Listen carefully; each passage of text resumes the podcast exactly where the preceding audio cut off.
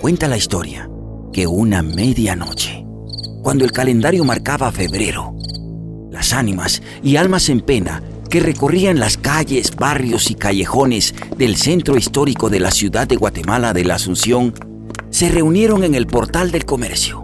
La ciguanaba dejó de coquetearle a los cantineadores nocturnos que se escondían en los recovecos del edificio El Centro porque tenía una cita muy importante. En la fuente del Parque Central, la llorona terminó de bañarse y dejando charquitos a su paso por el agua que caía de su cabello mojado, se dirigió con su sirena de ¡Ay, mis hijos! al punto de reunión. El cadejo abandonó a su suerte a los bonitos que rondaban el portalito. Y después de rascarse y dejar tiradas unas cuantas pulgas que caían como chispas de su oscuro pelaje, caminó jadeante hacia el mismo sitio. Poco más allá, cerca de la antigua estación del ferrocarril, donde ahora funciona un museo, el sombrerón apresuraba el movimiento de sus botitas de plata para no llegar tarde a la cita.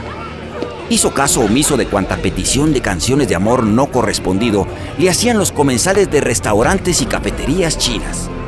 Los penitentes de la recolección fueron los primeros en llegar y ya iluminaban cada columna del portal del comercio con sus cirios fúnebres. La tatuana, que también llegó temprano, escribía con un pequeño carbón en una de las paredes del portal. Después de un rato, todos estaban ahí. El sombrerón que llegó al último se secaba la frente perlada en sudor. Todos estaban en silencio. La llorona apenas sollozaba. Nadie dijo nada, ni un saludo. Hacía mucho tiempo que no se reunían, pero nadie sabe por qué. Sin ponerse de acuerdo, todos formaron un círculo. Y justo cuando el reloj de la catedral marcó las 12 de la noche, un taxi de modelo muy antiguo se detuvo frente a ellos. En la parte de atrás, una mujer de palidez espectral compartía el asiento con un caballero, que sin decir nada, bajó del carro y sin dudarlo se colocó en el centro del círculo. Los espectros se veían nerviosos y ansiosos cruzaban miradas. El silencio fue roto por la voz del hombre recién llegado, que con voz clara y serena dijo, Como me lo contaron, te lo cuento porque todo cabe en lo posible.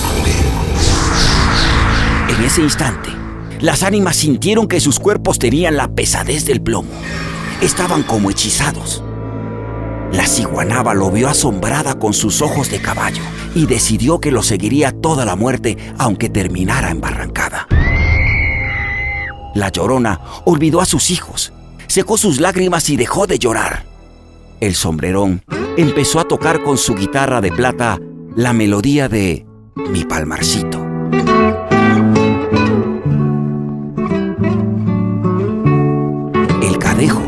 Moviendo su gruesa cola, se echó a los pies del narrador y apagó las brasas de sus ojos, mientras el caballero los cautivaba con una aterradora historia de gente viva.